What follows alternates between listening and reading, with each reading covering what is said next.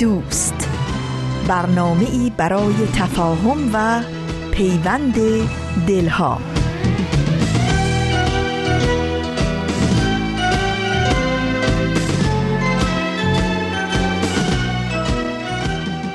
به پرده هفتم خوش اومدید.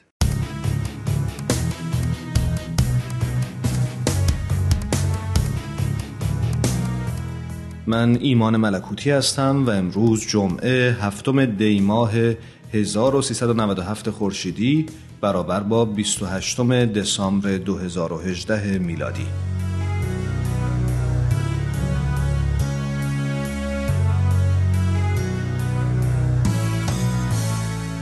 بهش گفته بود دیدن فیلم تو این زمینه خیلی می‌تونه بهت کمک کنه. مدتی قبل توی مهمونی یکی از دوستای به ظاهر موفقش رو دیده بود. سر صحبت رو باز کرده بود و از عدم پیشرفتش تو این زمینه نالیده بود.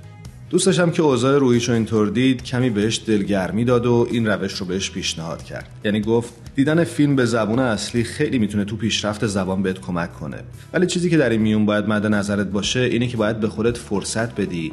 مثلا یکی دو ماه یا حتی شیش ماه. بعد میزان پیشرفتت رو نسبت به روز اول بسنجی. اون وقته که می‌فهمی چقدر موثر بوده. ولی اگه بخوای هر روز خودتو نسبت به روز قبل محک بزنی نتیجه حاصل نمیشه و تو بیشتر دل سرد میشی.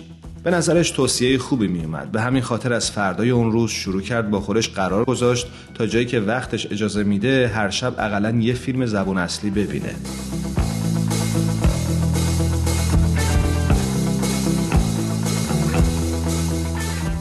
همه چی به خوبی پیش می‌رفت مخصوصا روزایی که سرشون خلوتتر بود و سر کار زیاد خسته نمی شدن. به که می‌رسید خونه و بسات یه شام سبک و نهار فردا رو مهیا می کرد یه دستی هم به سر و روی خونه که می‌کشید یه لیوان چای تازه دم تون لیوان فانتزی زرد قناریش میریخت و روی مبل جلوی تلویزیون میشست و فیلم و پلی می‌کرد چند دقیقه که از شروع فیلم میگذشت گاهی بر اثر خستگی کم کم حالت نشسته به خوابیده تبدیل می‌شد و روی همون مب جلوی تلویزیون دراز می‌کشید و ای بفهمی نفهمی چشاش گرم می‌شد و ادامه فیلم رو تو خواب می‌دید. عادتی که مادر خدا بیامرزش هم داشت. انگار صدای تلویزیون براش مثل لالایی بود. ولی هرچی که بود خوب بود. مخصوصا اینکه فیلم ها برای خودشون دنیایی داشتن. داستان ها و ماجراهای متفاوت.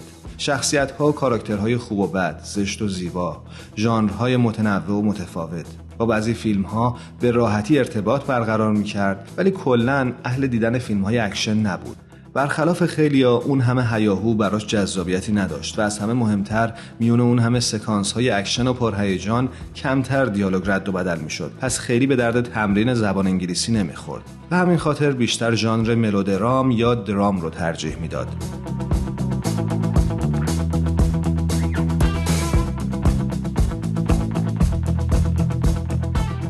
یه ماهی می‌شد که کم و بیش هر شب یه فیلم دیده بود. خودش که احساس می‌کرد این رویه بی تاثیر نبوده و تا حدود زیادی listening ش قوی شده. علاوه بر جنبه های آموزش زبان خیلی از فیلم ها و داستان هاشون حرفای زیادی برای گفتن داشتن و مثل یه تلنگری بودن که خیلی چیزها رو به یادش می آوردن اینکه باید قدر لحظات زندگی رو هرچه بیشتر دونست. شاید دیگه وقت زیادی باقی نمونده باشه. اینکه هر روز که از خواب پا میشی و هنوز نفس می‌کشی و سالمی خودش می‌تونه بهترین نعمت باشه. اینکه بودن در کنار عزیزان شاید ابدی و همیشگی نباشه. هر دلیلی ممکنه از هم دور بشیم. اینکه خیلی وقتا شادی های کوچیک و به ظاهر ساده از خیلی برنامه های مفرح و پرخرج لذت بخشتره. و سر آخر اینکه سالها یکی بعد از دیگری میان و میرن. سال کهنه و قدیمی جاشو به سال نو تازه میده. اما قافل از تمام اون چیزهای با ارزشی که تا الان داشتیم به دنبال یه چیزی مثل معجزه میگردیم. چیزی که بتونه یه تغییر اساسی تو زندگیمون به وجود بیاره و آیندهی پر از خوشبختی برامون برمقام بیاره. چه بسا که همین الان و با وجود خیلی از کمبودها ما به نسبت خیلی خوشبختیم. ولی چه فایده که باورش نداریم.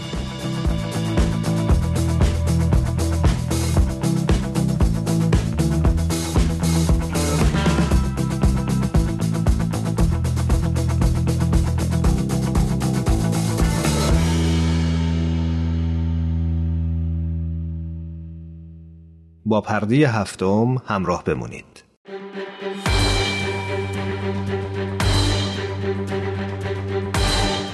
یک قهرمان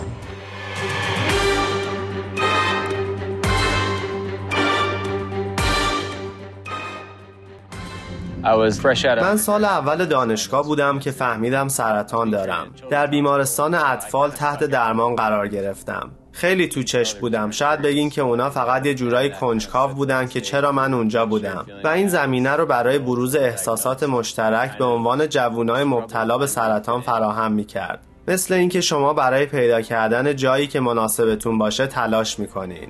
ماجراجویی در فضای باز بیماران سرطانی را توانمند می‌کنه. در ورزش قایقرانی با کایاک اصطلاح اولین فرود مربوط به زمانی است که یک نفر در قسمتی از رودخونه پارو می‌زنه که قبلا کسی قایقرانی نکرده. براد لادن تا وقتی 18 سالش شد تقریبا 100 نقطه بکر از رودخونه رو پارو زده بود. لادن میگه هر دفعه که شما به چنین مکانی در رودخونه می‌رسین اولین نفری هستین که اونجا رو از اون چشمانداز می‌بینین و احساس تحول شخصی و رشد زیادی در طی این مسیر می‌کنین. امروزه براد لادن این تجربه متحول کننده رو به افراد بزرگسال مبتلا به سرطان ارائه میده و به اونا کمک می‌کنه که با ترساشون روبرو بشن و احساس کنن که تنها نیستن. اولین فرودها یک مؤسسه غیر انتفاعیه که ماجراجویی و سرگرمی های رایگان برای جوانای مبتلا به سرطان فراهم می‌کنه. طبیعت یک مکان بیطرفه. اهمیت نمیده که شما سرطان دارین یا نه. پس یک خالق جامعه بینظیره. وقتی این افراد رو دیدم فهمیدم اونا تنها کسایی نیستن که با این چالش هایی که سرطان به وجود میاره روبرو هستن. لادن که از خاله 38 ساله بیمارش مراقبت کرده میگه وقتی جوونین و سرطان دارین این می‌تونه باعث انزوای شما بشه. وقتی همه دوستاتون ازدواج می‌کنن بچه دار میشن و شغل و زندگیشون رو شروع می‌کنن شما در حال مبارزه برای زندگیتون هستین هر ساله بیش از هفتاد هزار نفر جوان در امریکا به سرطان مبتلا میشن. مؤسسه غیر انتفاعی لادن به نام اولین فرودها ماجراجویی و تفریح رایگان در فضای باز مثل کایاک سواری، موج سواری و صخره نوردی رو برای این بیماران فراهم می‌کنه. این کمپ های هفتگی در مناطق زیبا و دیدنی تشکیل میشه جایی که 15 نفر از جوانان مبتلا به سرطان و یا نجات یافتگان از این بیماری از سرتاسر سر کشور دور هم جمع میشن تا از نظر جسمی خودشون رو به چالش بکشن و با سایر افرادی که این مبارزه رو تجربه کردن ارتباط برقرار کنن. یک قهرمان.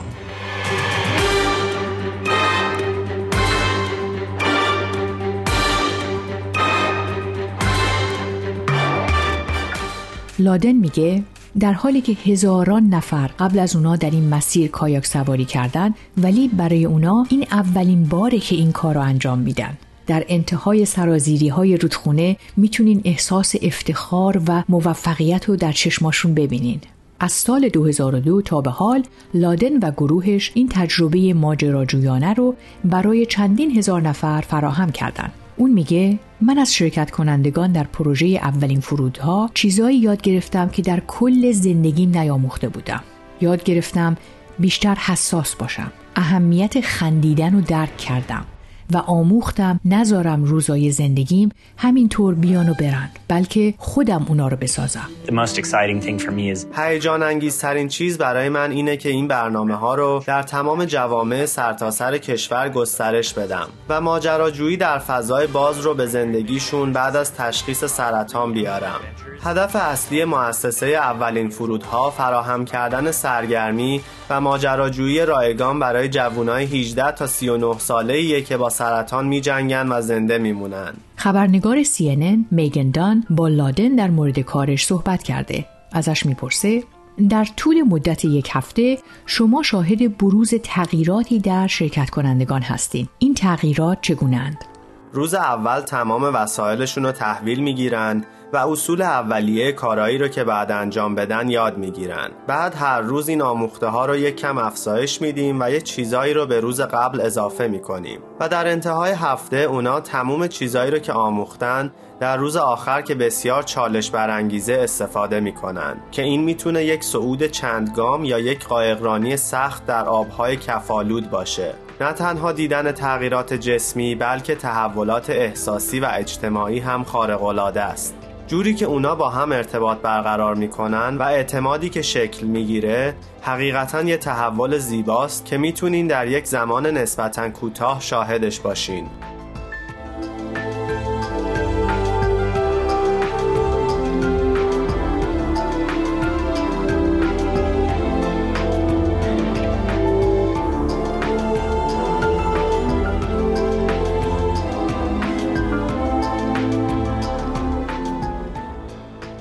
هر شرکت کننده یک اسم مستعار می‌گیره؟ این بخش بزرگی از فرهنگ ماست. این تجربه می‌تونه نقطه عطفی در دوره بهبودی یا دوره بعد از تشخیص بیماریشون باشه. می‌تونه یکی از بزرگترین موفقیت ها و یا مهمترین مراحل زندگیشون باشه. این اسم با اون تجربه در ارتباطه به عنوان اسمشون در زمان قایقرانی یا کوهنوردی یا موج سواریشون به کار میره و بیانگر اسم اونا به عنوان یک بیمار سرطانی نیست پس فرصتی برای یک شروع دوباره است. ما افراد زیادی رو داشتیم که به اسمشون خیلی افتخار می‌کردن. یک قهرمان.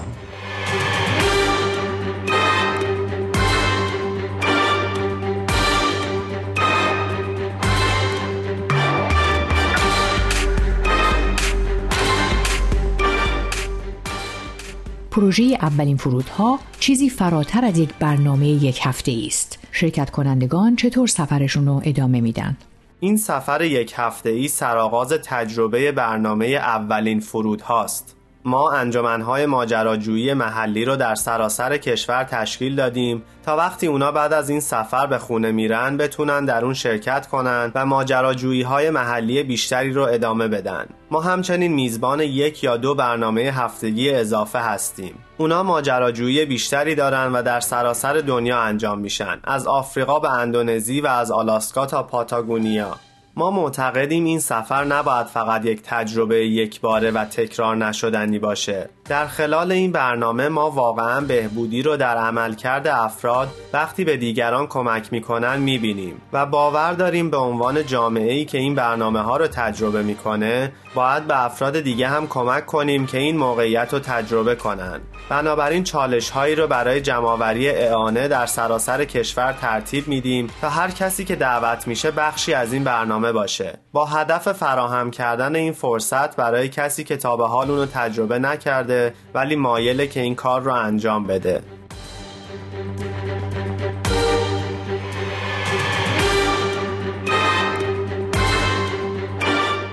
انتظار دارین شرکت کنندگان از این یک هفته چه چیزی به دست بیارن؟ امیدوارم کسایی که به اینجا میان تا پاسخی برای پرسشاشون پیدا کنن در جستجوی رشد شخصی و راه های پیروزی و غلبه بر بیماریشون باشن. ما چالش ها و ماجراهای زیادی رو برمیانگیزیم و تزئینات و تدارکات زیبا خنده افراد خوب و غذاهای عالی رو با هم جمع می‌کنیم. فکر می کنم در انتهای این سفر همه اونایی که با هم همراه شدن تحول بسیار عظیمی رو در زندگیشون به وجود میارن. این وسیله‌ای برای یادآوریه که این زندگی بسیار زود گذره و زودتر از اونی که می‌خوایم به پایان می‌رسه. با توجه به این ما باید بیرون بریم و تا جایی که ممکنه زندگی کنیم. من در زندگی خودم به این نتیجه رسیدم که هر تجربه بزرگی بر اساس سه چیز ساخته میشه که اون چیزا محلی هستن که شما در اونجا هستین و مردمی که باهاشون هستین و چالش ها و مشکلاتی که با اونا روبروین. برگرفته از سایت CNN Hero. اگه دوست دارید با قصه قهرمان این هفته ما بیشتر آشنا بشید یه سری به شبکه های اجتماعی و کانال تلگرام ام اس بزنید. یادتون نره که قسمت های دیگه این مجموعه رو هم می‌تونید در وبسایت ام اس بشنوید.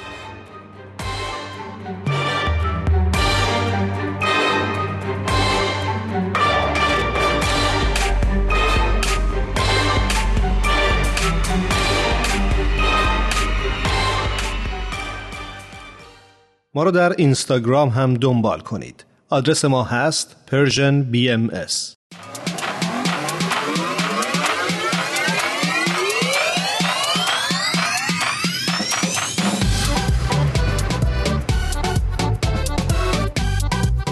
حالا به ارزش ثانیه ها فکر کردی؟ گاهی اوقات مسیر زندگیت می‌تونه توی چند ثانیه عوض بشه. شنیدن یه صدا، دیدن یه تصویر، خوندن یه خبر همه و همه می‌تونه یه شروع تازه باشه. پس با ما همراه باش تا قدر ثانیه ها رو بیشتر بدونیم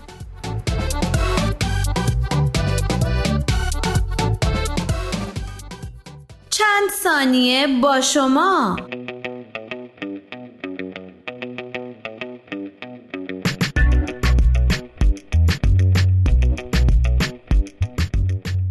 آنچنان که آمده است در تعریف استوره چنین می‌توان گفت استوره معمولا داستانی کهن از رویدادهای بظاهر تاریخی که هدفش آشکارسازی گوشه ای از دیدگاه جهانی یک ملت یا تبیین یک رسم، باور و یا پدیده طبیعیه. به طور کلی استوره ها که افسانه های بظاهر تاریخی و مجهول المعلفند ریشه در ذهن مردمان ما قبل تاریخ دارند. در مجموعه این اسطوره ها داستان پیدایش جهان، آفرینش نوع بشر، ها و زیافت های خدایان یا قهرمانان و یا تراژدی خانواده های کهن روایت میشه و معمولا سه موضوع خدا، عالم و آخرت مورد بحث اساتیره.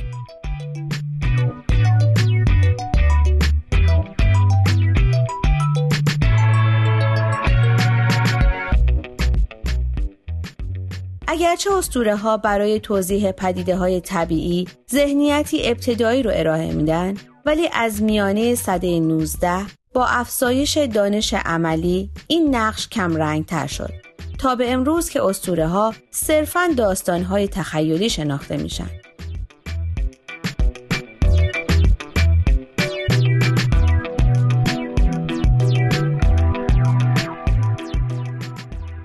اساتیر و افسانه های ایران چه خصوصیاتی دارند؟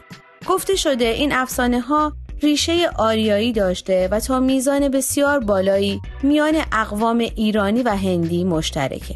در اساتیر ایرانی بیش از هر چیز نبرد خیر و شر و آنچه که به این دو ارتباط داره مد نظر قرار می‌گیره. به عبارتی دیگه تفکر ایرانی در همه چیز در پی این تقسیم بندیه و جنبه اخلاقی نیرومندی به اون داده.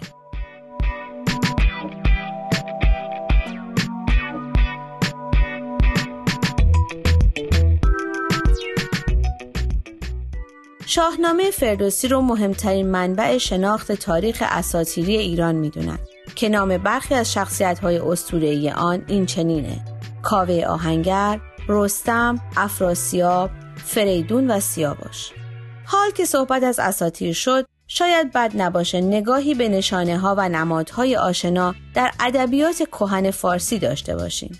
از نمادهای آشنا که در قالب مسئلها، متلها و روایتهای کوتاه و بلند سینه به سینه میان نسلهای مختلف گشته و اکنون به شکل امروزی تری به نسلهای کنونی رسیده.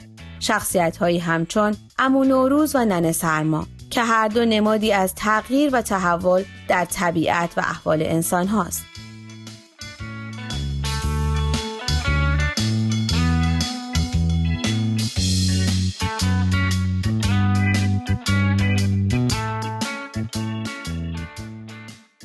نن سرما به عنوان نماد سکون و انجماد و امون روز به عنوان نماد رویش و تازگی. پس اکنون جا داره که از بابا نوئل هم یادی کنیم. شخصیتی تاریخی و داستانی که در فرهنگ آمیانه کشورهای غربی و مسیحی با جشن کریسمس آمیخته شده. پیرمردی چاق با ریش سفید بلند و لباسی قرمز که معمولا به همراه خود کیسه ای پر از هدیه داره. در کشورهای انگلیسی زبان به این شخصیت سانتا کلاوز گفته میشه که برگرفته از نام کشیش مسیحی به نام سن نیکولاسه که در قرن چهارم میلادی میزیسته. نیکولاس در خردسالی پدر و مادرش را از دست میده و به این سبب ثروت زیادی به ارث می‌بره. او به خاطر کمک و دادن هدیه به فقرا شهرت داره.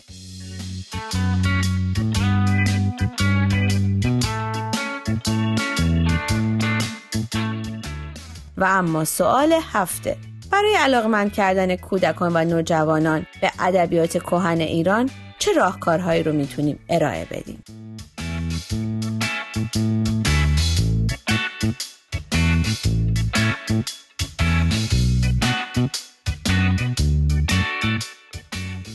شما می‌تونید از طریق آدرس ما در تلگرام ادساین پرژین بی ام و همچنین ایمیل info با ما تماس بگیرید.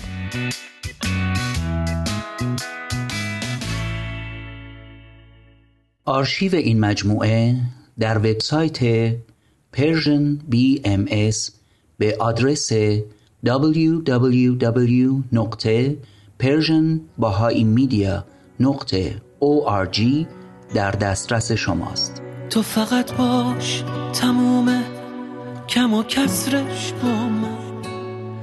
با تموم دوری و طاقت و صبرش با من. تو فقط تب کن از این عشق بلا تکلیفم مردن و سوختن و باقی زجرش با من. تا دلت قدم زدم تو روز بارونی بخوام روزای بهاری بارون و ابرش با من. پیرن خاطره ها تو زیر بارون تن کن. خوندن ترانه و پاییز و عطرش با من. تو فقط باش فقط باش تمومش با من.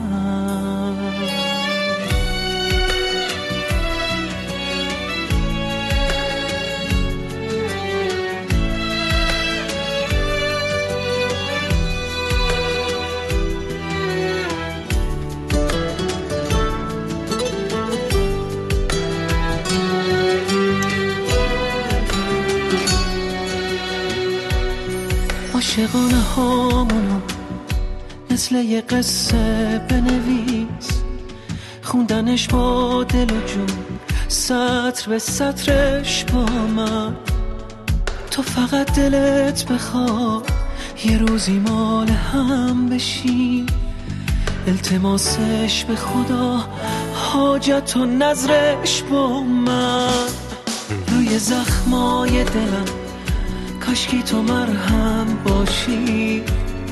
آرزوم اینه همیشه تو کنارم باشی. آرزوم اینه فقط مال تو باشم. ای کاش تو فقط باش فقط باش فقط با من باش. تو فقط باش فقط باش فقط باش.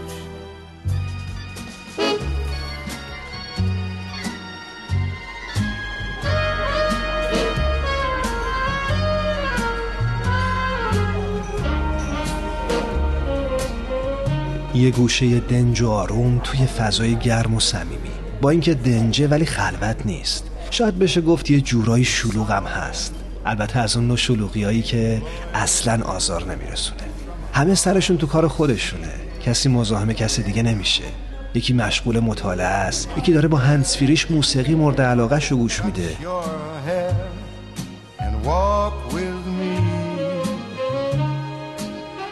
چند نفری هم اون طرفتر دور یه میز نشستن و سخت گرم صحبتن. هر از گاهی میون این هم همه یه صدای موسیقی هم به گوش می‌رسه. گوشه گوشه اینجا رو دوست دارم ولی مکان محبوبم فقط و فقط اون میز آلبالویی گرد و کوچیک کنار پنجره است. همون پنجره ای که پر از گلدونای شمدونی تازه گل داده است. واقعا تو اگه جای من بودی توی همچی فضایی عاشق هنر نمی شدی؟ راستی داشت یادم می‌رفت. اسم اینجا کافه هنره The world was new beneath a blue umbrella sky Dashing through the snow in a one-horse open sleigh O'er the fields we go, laughing all the way The bells on bobtail ring our spirits bright. What fun it is to ride and sing a sleighing song tonight. Jingle bells, jingle bells, jingle all the way. Oh, what fun it is to ride in a one-horse open sleigh.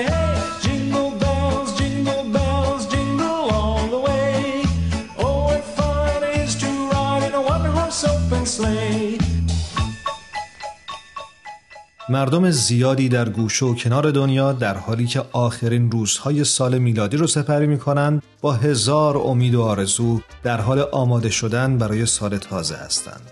سالی که بتونه اتفاقی مملو از شادی رو براشون رقم بزنه.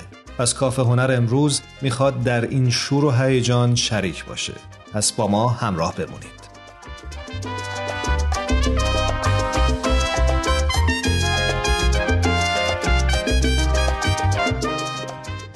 گفته شده سال نو میلادی برای صنعت سینما فقط حکم یک زمان مناسب برای اکران عمومی فیلم های مطرح و پرسر و صدا نبود. خود کریسمس هم همواره دستمایه‌ای قوی برای فیلم های سینمایی بوده و طی دهه های گذشته تعداد زیادی فیلم سینمایی ساخته شده که قصه اونها در روزهای تعطیلات کریسمس رخ داده و مضمون اصلی اونها در ارتباط با همین روزهاست. از جمله یکی از قدیمی ترین و البته معروف ترین فیلم های تاریخ سینما محصول سال 1946 میلادی. فیلم چه زندگی فوق‌العاده‌ای به کارگردانی فرانک کاپرا.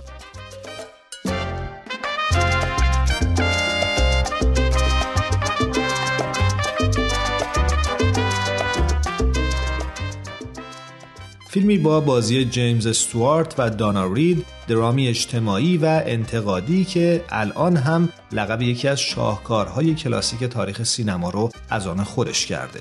قصه فیلم درباره جورج بیلیه مرد جوونی که تلاش می‌کنه کارهای خوب و درست انجام بده.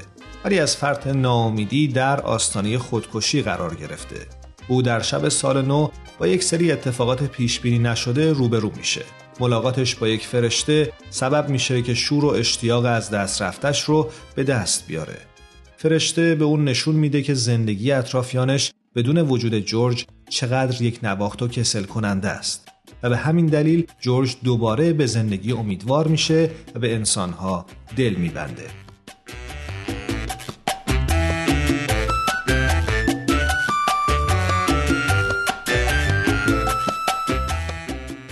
چه زندگی ای اولین بار در 20 دسامبر سال 1946 بر پرده سینما رفت. یعنی در روزهای کریسمس. بودجه فیلم در زمان ساخت 3 میلیون و 180 هزار دلار بود. با این همه فیلم فروش خوبی هم داشت. اگرچه این فیلم موفق به دریافت جایزه اسکار نشد ولی نامزد دریافت اسکار در پنج رشته بود. بهترین فیلم، بهترین کارگردانی، بهترین بازیگر مرد نقش اول، بهترین تدوین و بهترین صداگذاری فیلم چه زندگی فوق‌العاده‌ای در سال 1990 از سوی بنیاد حفظ سینمای ملی امریکا موفق به دریافت جایزه ثبت فیلم ملی شد.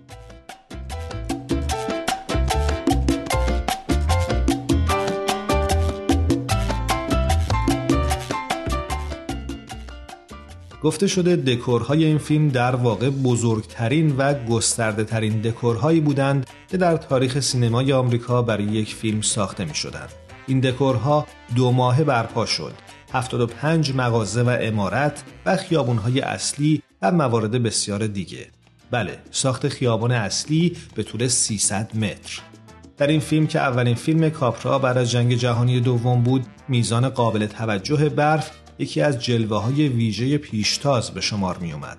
از اونجایی که دستگاه های برفساز سنتی خیلی پر سر و صدا بودند، تهیه کنندگان تصمیم گرفتند حدود 6000 گالون از فوم های آتش نشانی مخلوط با صابون رو در مقابل پمپ های قوی باد قرار بدند تا صحنه های رویایی این فیلم کلاسیک خلق بشه.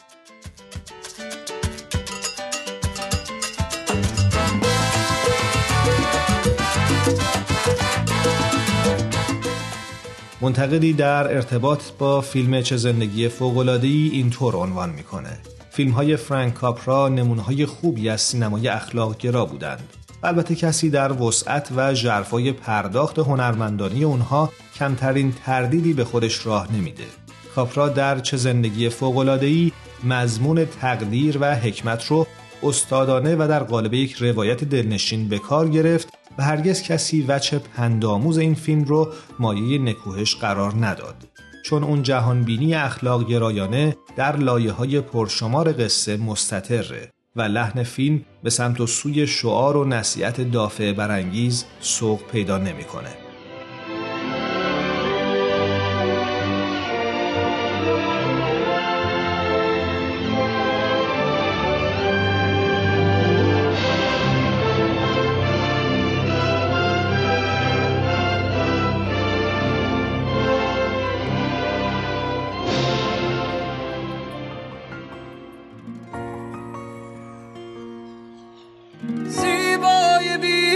رو هرگز نفهمیدی؟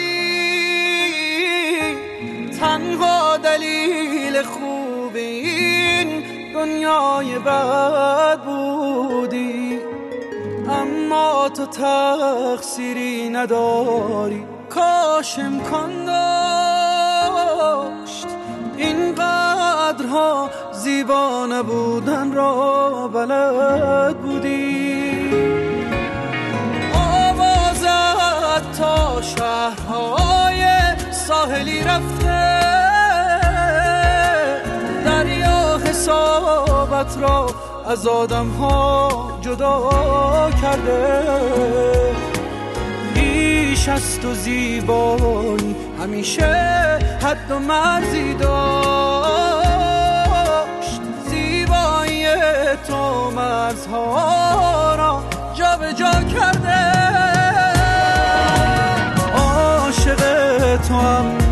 نرو که بی تو هر قدم نمی شود به غیر غم تقدیرم.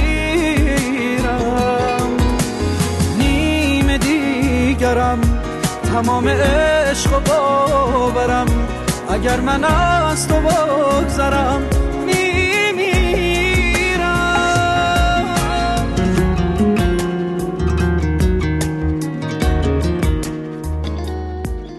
نسیم، بدی، تارا، آزین، بهمن، فرح، میساق و الهام از تهیه کنندگان برنامه پرده هفتم هستند. کوچه فصل دوم قسمت نهم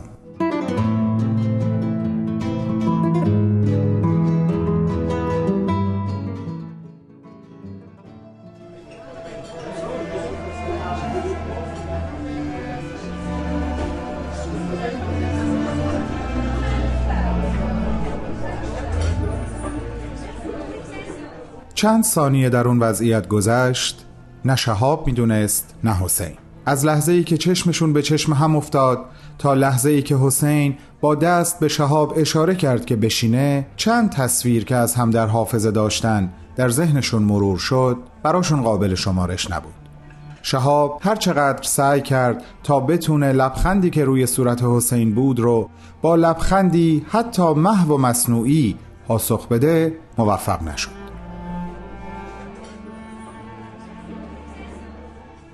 اومدی ببریم واسه بازجویی؟ من آمادم چشمند و بزن راه بیفتیم. این دفعه اومدم. تو شما چشمنده از چشمای من باز کنی. جدا؟ چی رو می‌خوای ببینی؟ حقیقتو نورش زیاده. چشمتو می‌زنه. به دیدنش میارزه. حتی اگه کورم کنه. و شهاب ناگهان یاد حرفهای پدرش افتاد که صبح در ارتباط با اسفندیار شاهنامه زده بود. اینکه آیا حاضر حقیقت رو به قیمت کور شدن کشف کنه یا نه. و یک دفعه دلش نسبت به حسین نرم شد. یعنی بابا از جریان امشب خبر داشت؟ نمی‌دونست. فرصت فکر کردن بهش رو هم نداشت. نباید تمرکزش رو از دست می‌داد. حالا از کجا می‌دونین حقیقت پیش منه؟ حسین که متوجه ملایم تر شدن لحن شهاب شده بود اینو به فال نیک گرفت و گفت با خوندن این کتاب دلم گواهی میده پیش شما آقا شهاب و کتاب رو کمی به سمت شهاب هل داد. شهاب یک بار دیگه به اسم ستاره و اون برچسب ستاره دنبالدار نگاه کرد و قلبش فشرده شد. برای اینکه بتونه به خودش مسلط بشه جلد کتاب رو بست و دستش رو روی اون گذاشت. سرش رو بالا آورد تو چشمهای حسین زل زد و پرسید کتاب ستاره من دست تو چی کار می‌کنه حسین؟ و از گفتن این حرف صورتش سرخ شد. داستانش مفصله. حوصله شنیدنشو داری؟ من حوصله شنیدن هر چیزی که راجع به ستاره باشه رو دارم. فقط ازت می‌خوام راستشو بگی. من راجع به این کتاب قبلا دروغمو گفتم. الان وقت راست گفتن. مطمئن باش.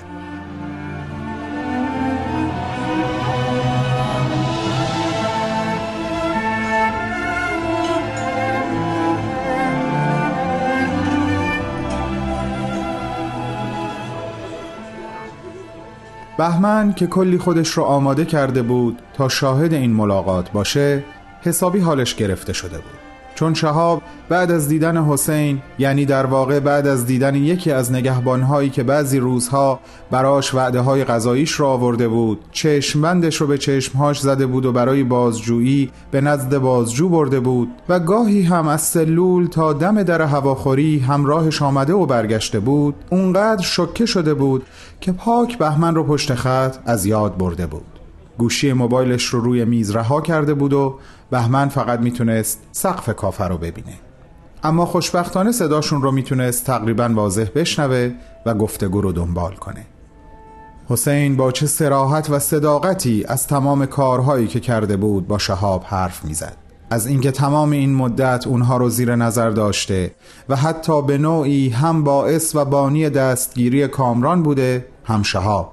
و اینکه این کارها رو از روی اعتقاد انجام می‌داده و چقدر به درست بودن کاری که می‌کرده باور داشته.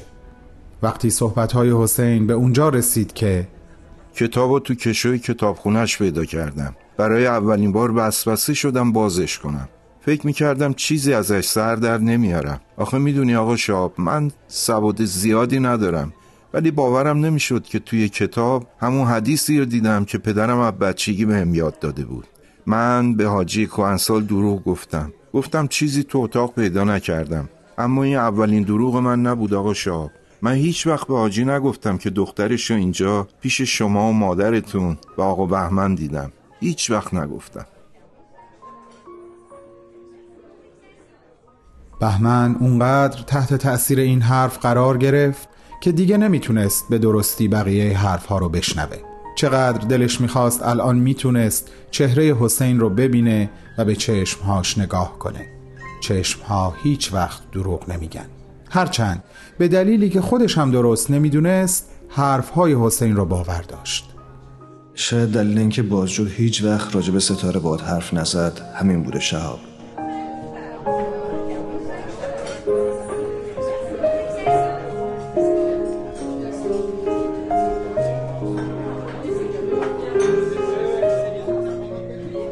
یک سوال دیگه هم ازت می‌پرسم.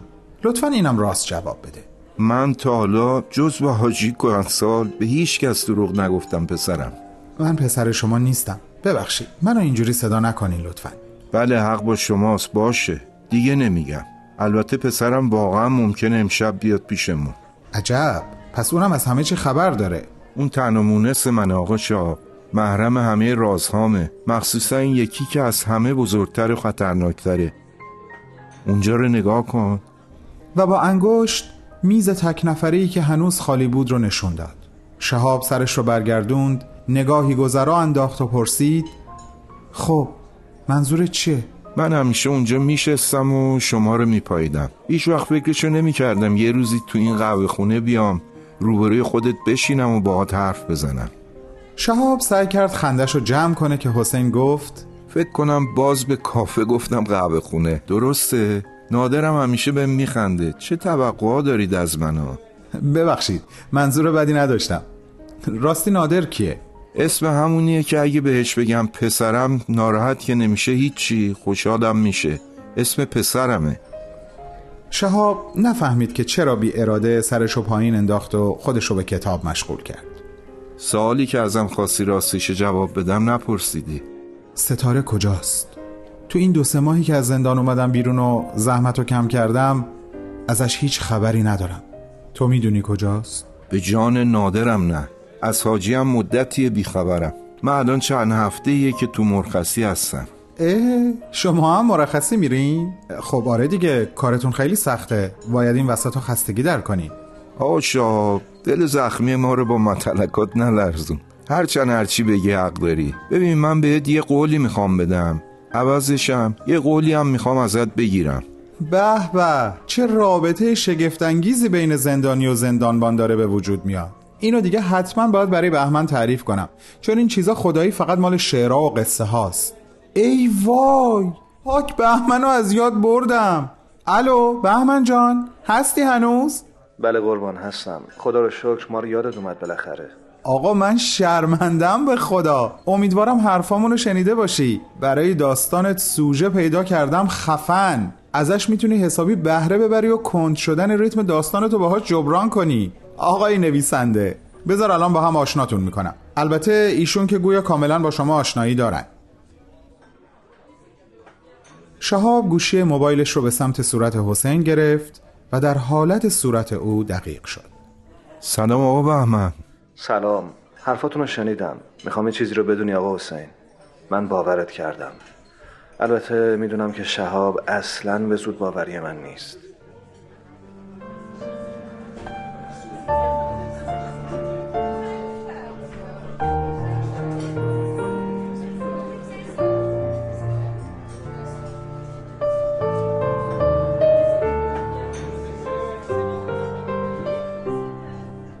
شهاب حتی خود بهمن تصورش رو نمی کردن که این حرف ساده اونقدر به حال دل حسین خوب و مؤثره که اشکش رو بی لحظه ای تأخیر در میاره. حسین پلک زد و قطرهای اشکش بی معطلی چکیدن. یک دستمال پارچه‌ای سفید تمیز با حاشیه آبی رنگ از جیب کتی که کمی براش گشاد بود در آورد و چشمهای بسته و گونه هاش رو بهاش پاک کرد. چه اعتمادی به همراه میاره اشک حتی عمیقتر از لبخند. و شهاب روشنی این اعتماد رو توی قلبش احساس می‌کرد. با این حال دلش نمی‌خواست اونو بروز بده. حتی بخشی از وجودش باهاش مبارزه می‌کرد. به احترام پنج سال تمام تحمل فقدان پدر دلش نمی‌خواست به این راحتی حسین رو به قلبش راه بده. همینطور که گوشی رو به سمت صورت حسین گرفته بود گفت چه قولی می‌خواین به هم بدین؟ چه قولی می‌خواین ازم بگیرین؟ حسین بی اون که نگاهش رو از صفحه موبایل و از چهره بهمن برداره گفت قول میدم همه سعیمو بکنم تا از ستاره خبری برات گیر بیارم. شما هم قول بده برای من و نادر یه کلاس روحی بذاری. می‌دونم که این کاره ای سلام بابا. سلام آقا شهاب. امیدوارم مزاحم نشده باشم. می‌تونم کنارتون بشینم؟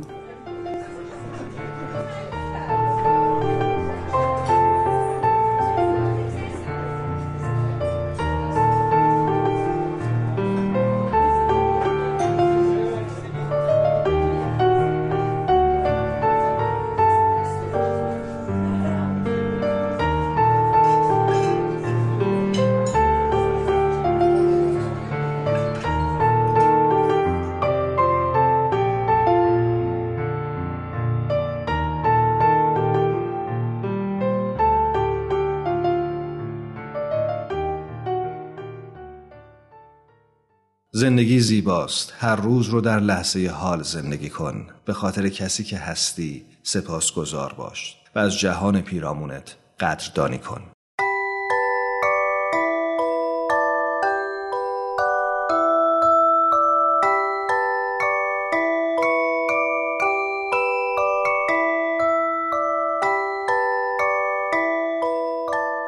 ام استودیوز به سفارش رادیو پیام دوست این برنامه رو براتون تهیه کرده بود.